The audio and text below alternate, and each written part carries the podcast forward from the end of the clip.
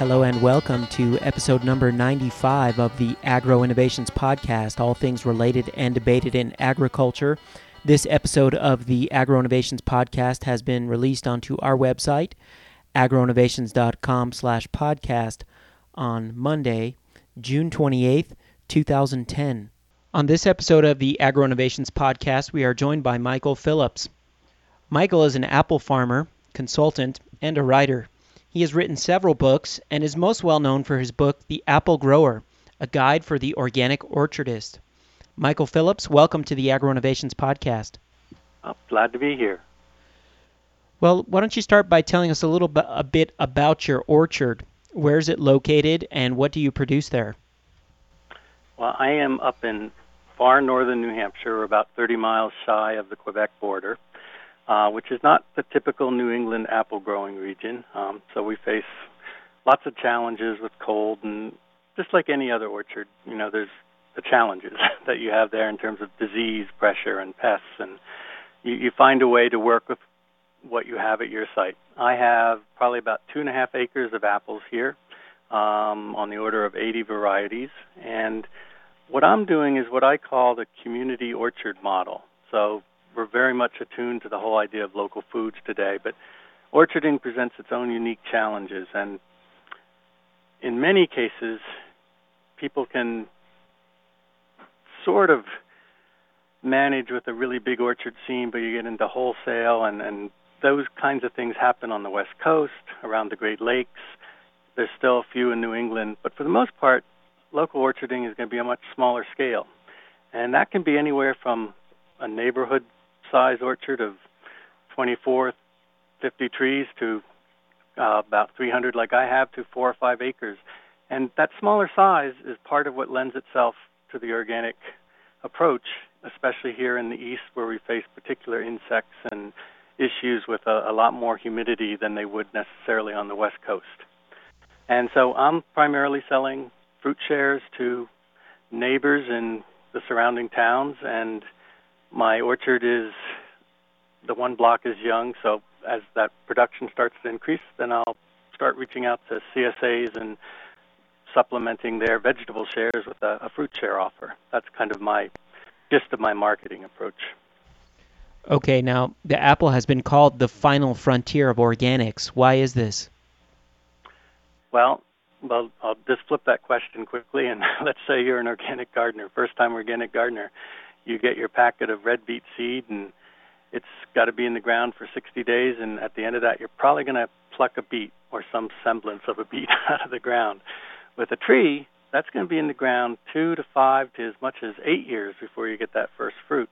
And it's subject to diseases throughout the growing season during the dormant season. Bacteria can move in which will cause problems the following spring. The the pest cycles from the plum curculio, which is a beetle, uh, little weevil-like bug, to codling moth, which in places like California would have as many as five generations through the growing season, to having issues with voles eating the bark in winter under the snow, to deer breaking through the fence. There's a whole lot more challenges. And when you look at all those challenges in the context of a much longer growing season than it takes for most vegetables, and the fact that you don't just get through the plum curculio session. Then comes the European apple sawfly. Then comes the apple maggot fly. Then comes the round-headed apple tree borer. Different insects at different sites. Plus, on top of that, all the different diseases that can afflict the apple. Um, you're suddenly faced with no real simple solutions. It's, it's rather comprehensive and involved to to realize what it takes to get beyond those challenges, but do it in such a way that that you can really enhance the way nature intended fruit to be grown, by which I mean support the health of the orchard system, support the health of the tree, support the health of the soil, and then a lot of those answers start falling more into place. Okay, now despite the difficulty in growing apples and other fruits without chemicals, your work is certainly paving the way.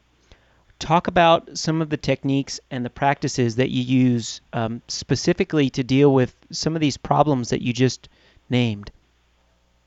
Okay, what I, am going to start you with is, is the whole notion of disease in the orchard. And for over a hundred years now, we have approached disease as this spore from a fungus or a bacteria land on the surface of the leaf, land on the surface of the fruit, get into the blossom and cause fire blight going into the vascular system of the tree. All these disease organisms, these disease causing organisms, come from outside the tree and the tree gets sick.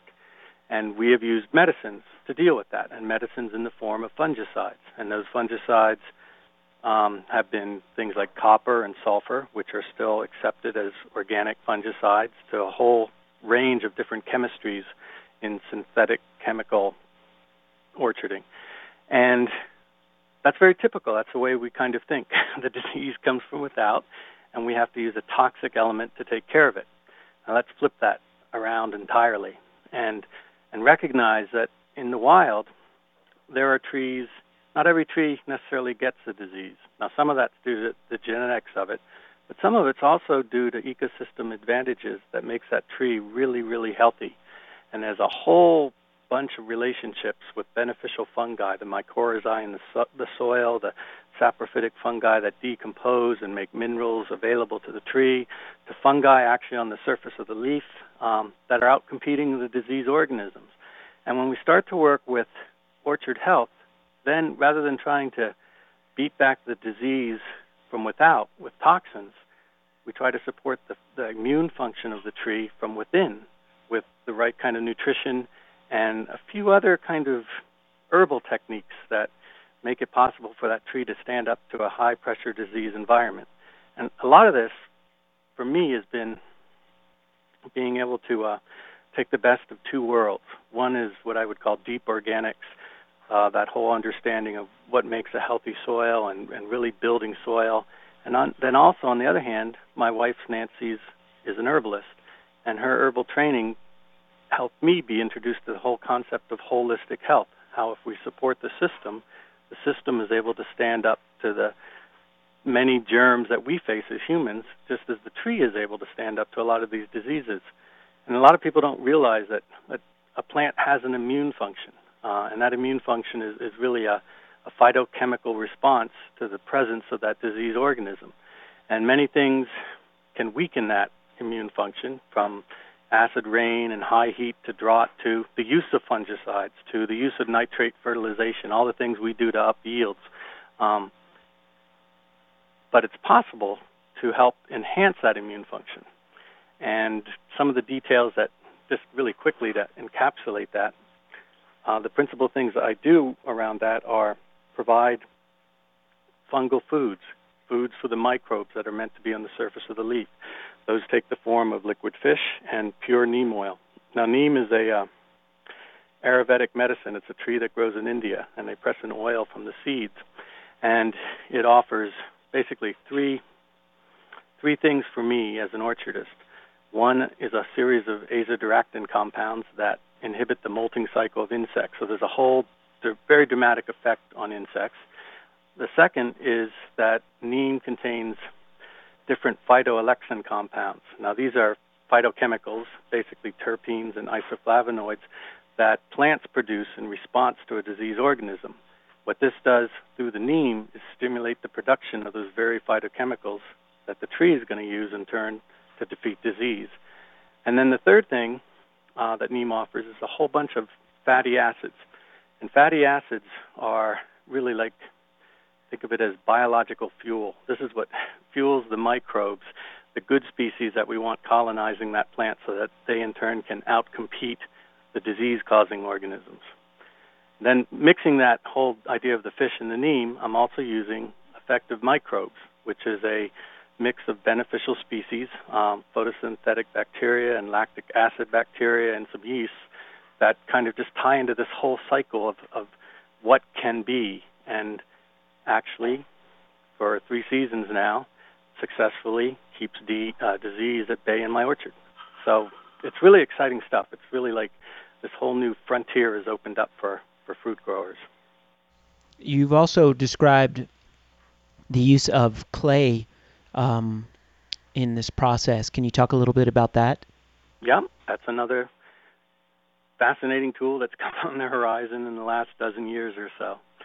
So, um, kaolin clay is, is the white clay that you would find in pottery. Uh, it's, it's actually a food additive. Um, kaopectate, that medicine that you would have found in the drugstores, I think it's under a different name now, um, all contained kaolin clay. So it's a, a benign substance of the soil, an alumina silicate clay. And back in the 1920s and 30s, they were researching could we cover our plants with this fine white dust? Uh, would that keep the insects away?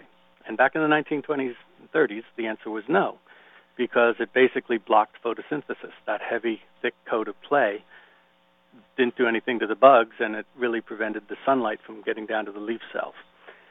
Flash forward to the mid 1990s, and researchers at the USDA Research Station in Kearneysville, West Virginia, started working with a refined kaolin. And now the, the clay itself was processed through a giant electromagnetic centrifuge reducing the particle size to four microns or less.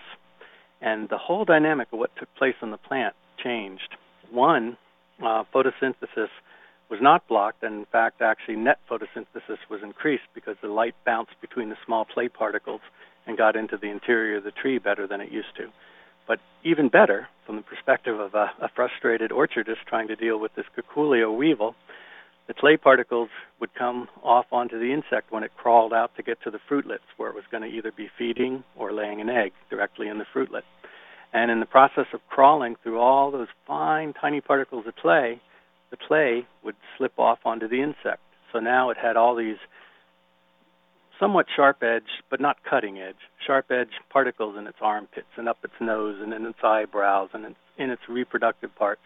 And rather than feeding and stinging the fruit and doing what its its basic mission in life is, it would start it starts spending its time just totally grooming. It's just irritated by these particles. It has no energy to think about feeding and laying eggs and seeks out another place to go. So the clay acts as a repellent against what has really been our Achilles heel in organic orcharding for a long, long time uh, by rather benign means.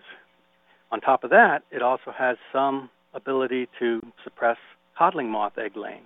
Now it's a whole different mechanism, but that moth flying at twilight with her looking for a place to lay her eggs near fruitlets, if not on the fruitlet itself, lands on the tree. And through her antenna and the receptors in her feet, she feels that slippery white clay, and it just doesn't feel like an apple tree or whatever fruit tree you're, you're working with and so it goes somewhere else to lay its egg. So it's it's it's a phenomenal development, and it's it's based in part on our ability, technology-wise, to be able to reduce the size of the clay particles, but it's also just how we're progressing as as growers in terms of our thinking and understanding of the dynamics of what are pests doing in the environment. And the one step that I add with this is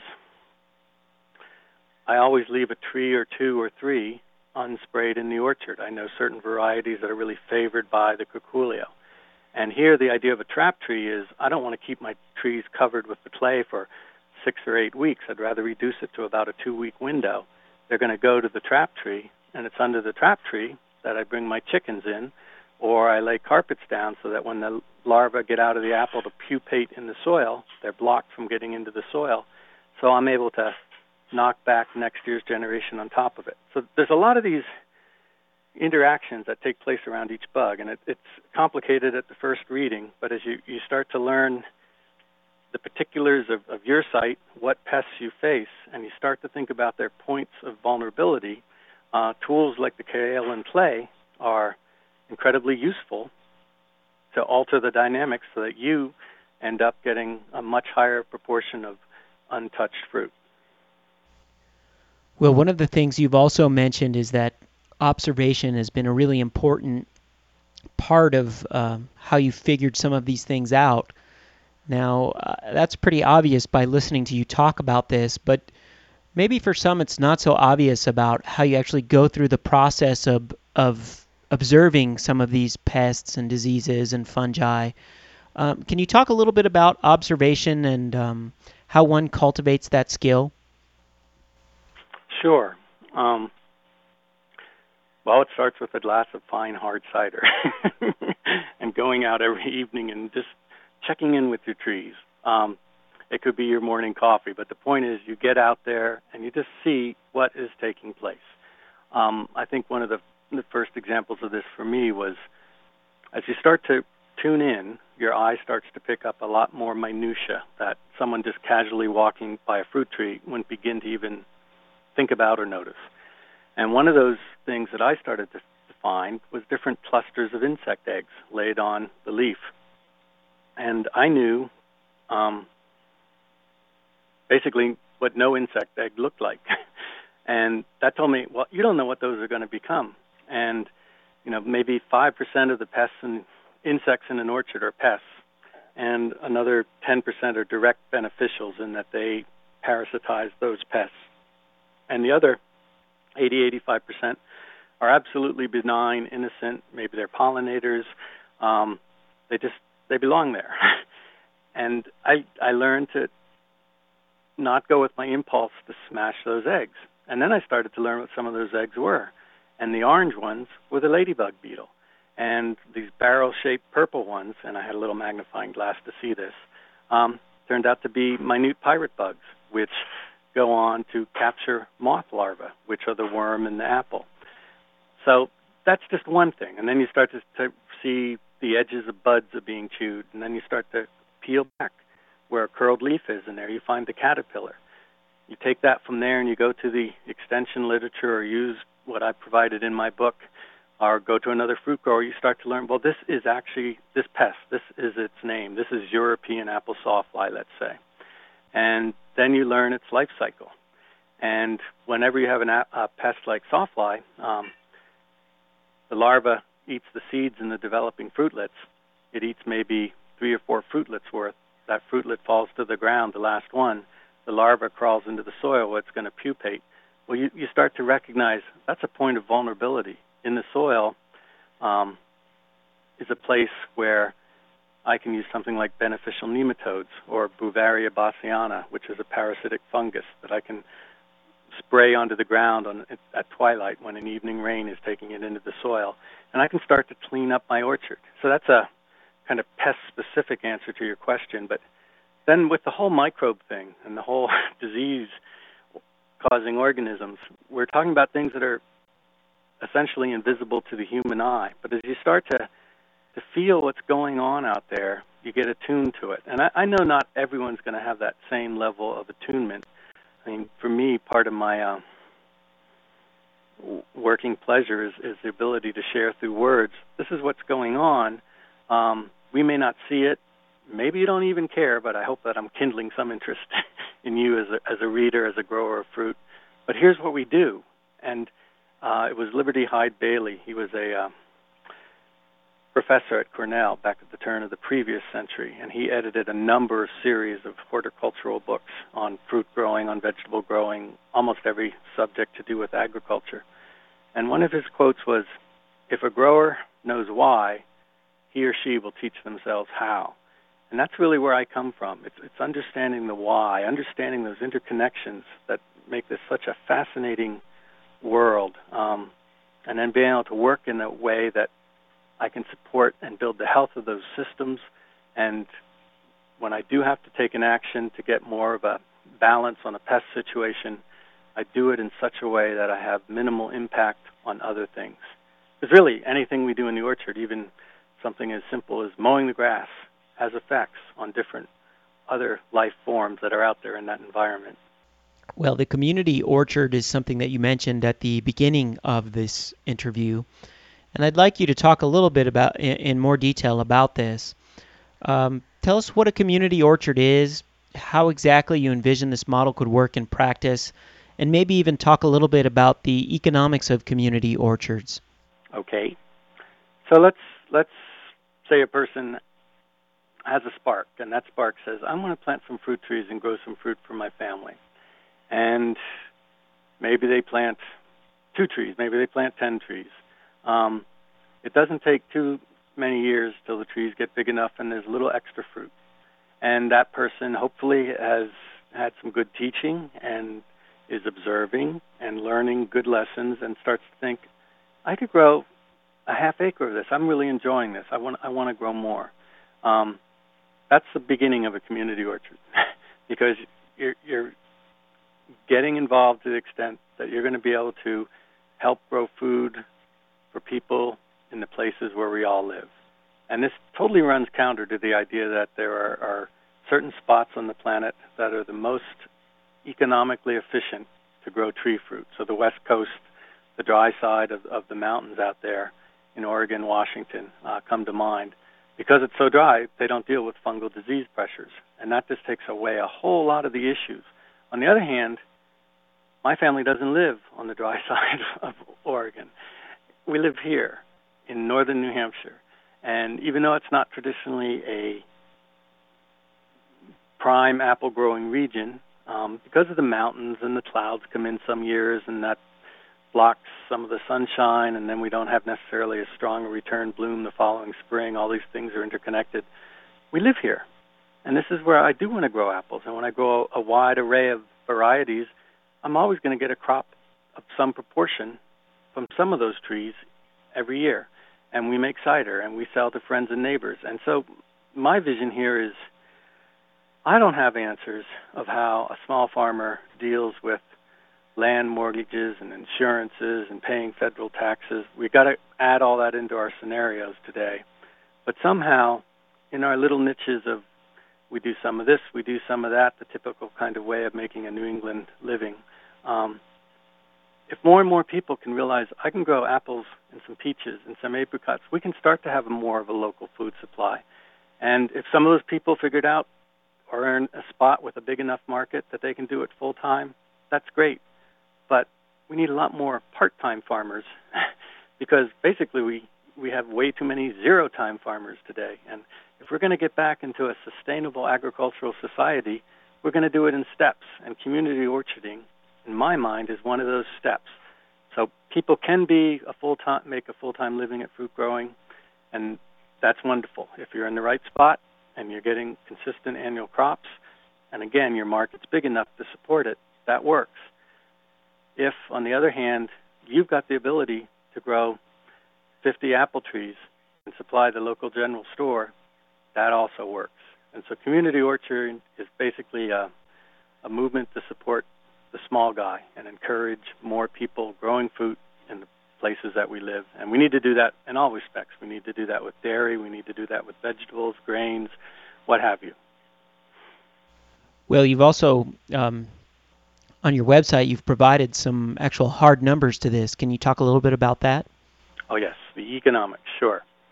So now we come to uh, the notion that food should be cheap.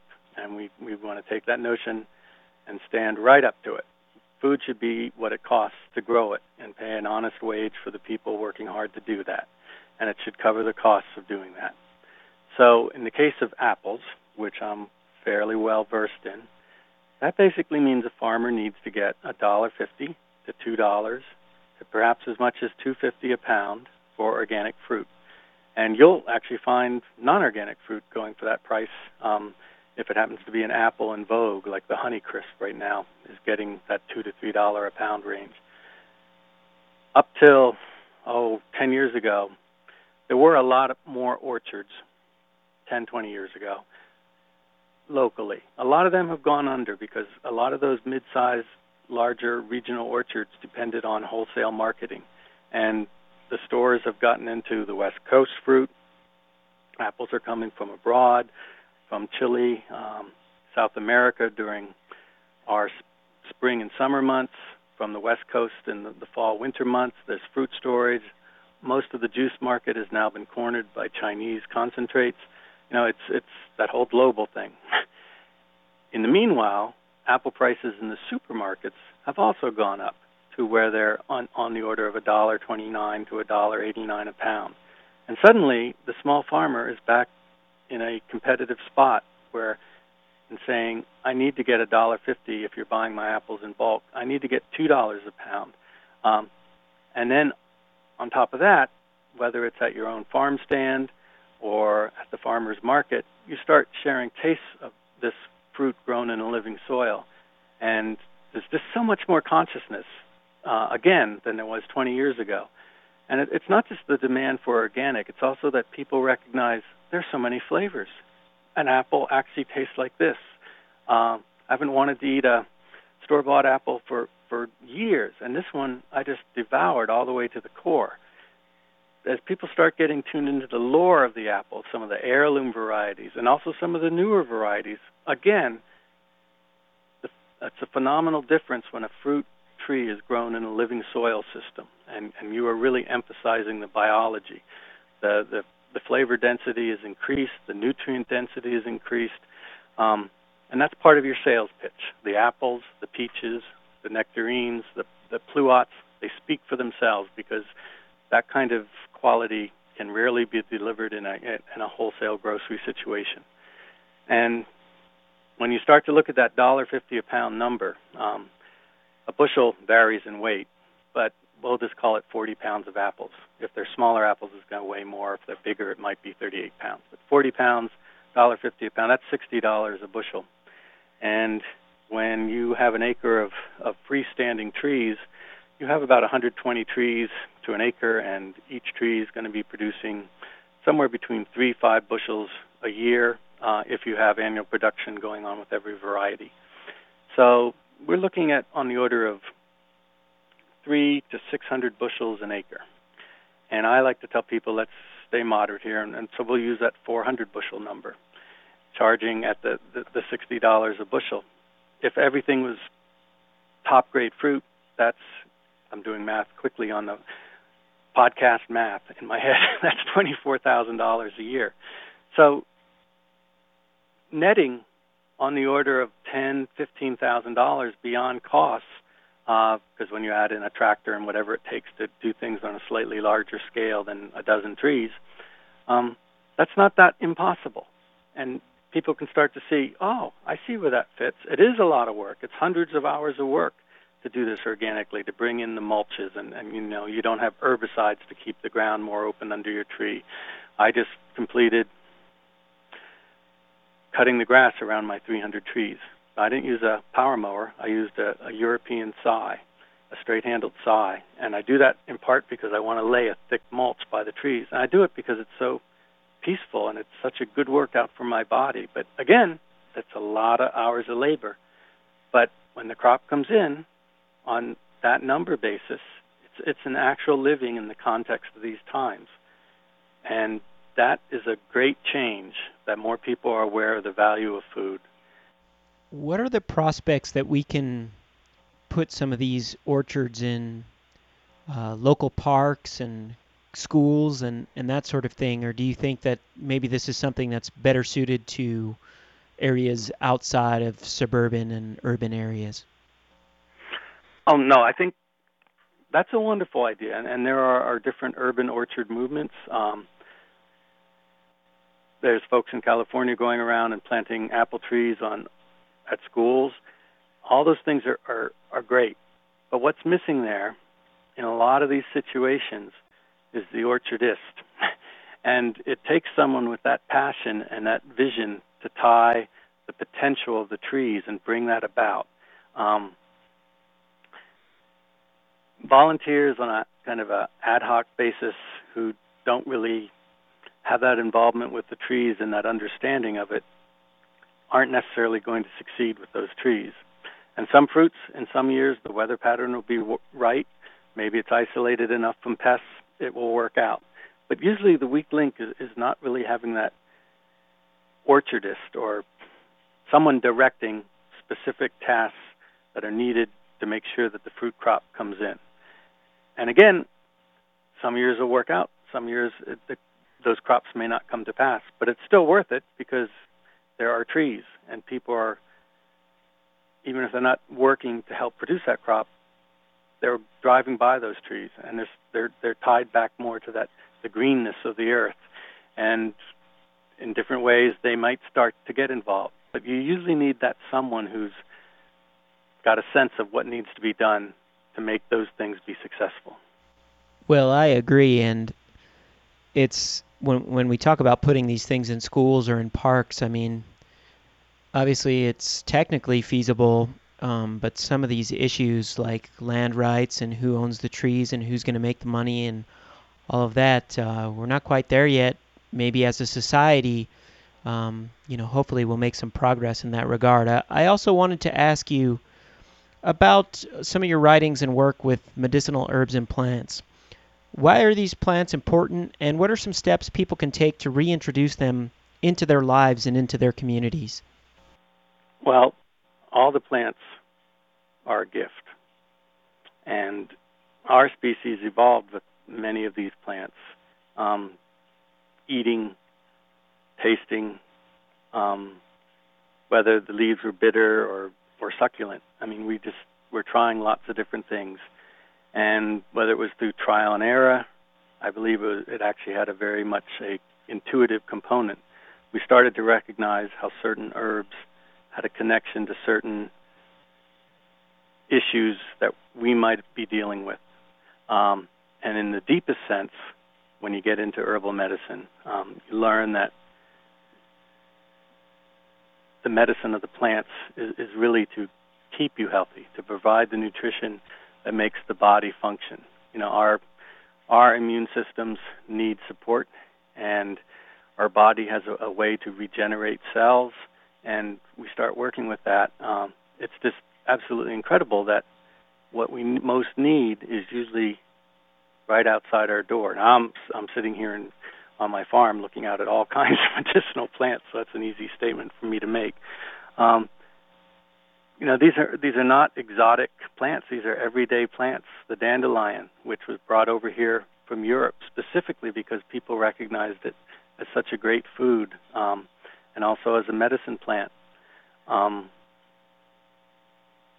one of the reasons we do spring greens with dandelions is to get those nutrients back into our body, those spring tonics. Garlic uh, is a very familiar food.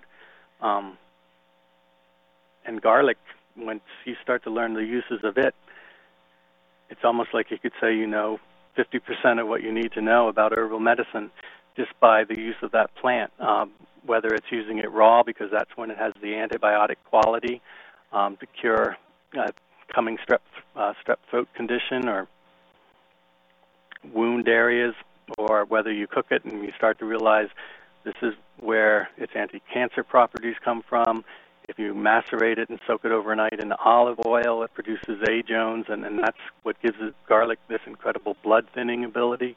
You can start to learn that stuff, and it's really fascinating. And we all should have a little bit of a base in that. On the other hand, it's it's just good eating. And the more we have that diversity from all these different plants in our diet, um, the better off we are. And and I could go, you know, I'm not burst like my wife Nancy in terms of specific conditions. In fact, I, I kind of kid sometimes that I get very good at learning what plants help any condition that I get, but I'm only willing to get so many conditions. so I'm never going to be a, a, a widely versed herbalist as some of, of my wife's friends. Um, but it's it's really a basic life skill, and people need to discover this. We've we've kind of messed up the whole idea of what is medicine. It's not just pills in a bottle that suppress symptoms because now we've gotten sick. It's it's really green power that keeps us healthy so that we get sick a whole lot less often, and we help our body deal with degenerative disease conditions. Um, not just in a palliative way, but in a way that actually brings us back once we start to understand the, the function of diet. And a lot of herbalism is really fits the concept that food is medicine.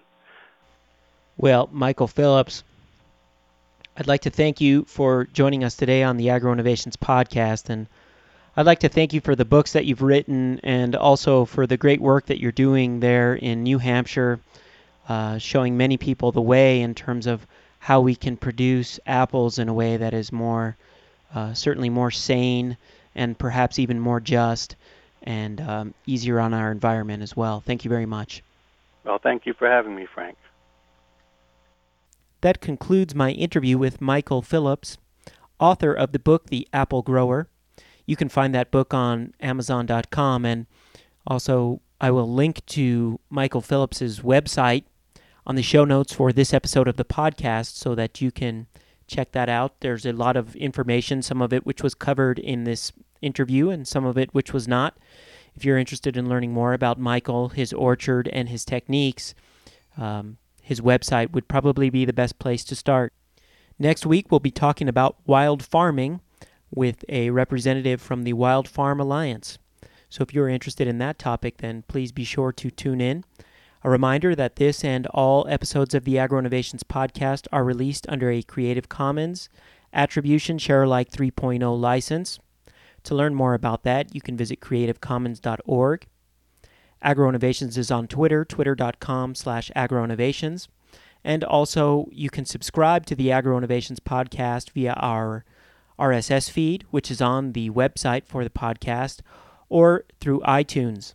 I strongly encourage listeners to visit our website, share your comments and ideas via the comment thread on any specific episode for which you have some thoughts you'd like to share. I always do appreciate it when listeners participate in that manner. So if you get a chance, please do so. This is the Agro Innovations Podcast. I'm your host, Frank Aragona. Until next time, saludos.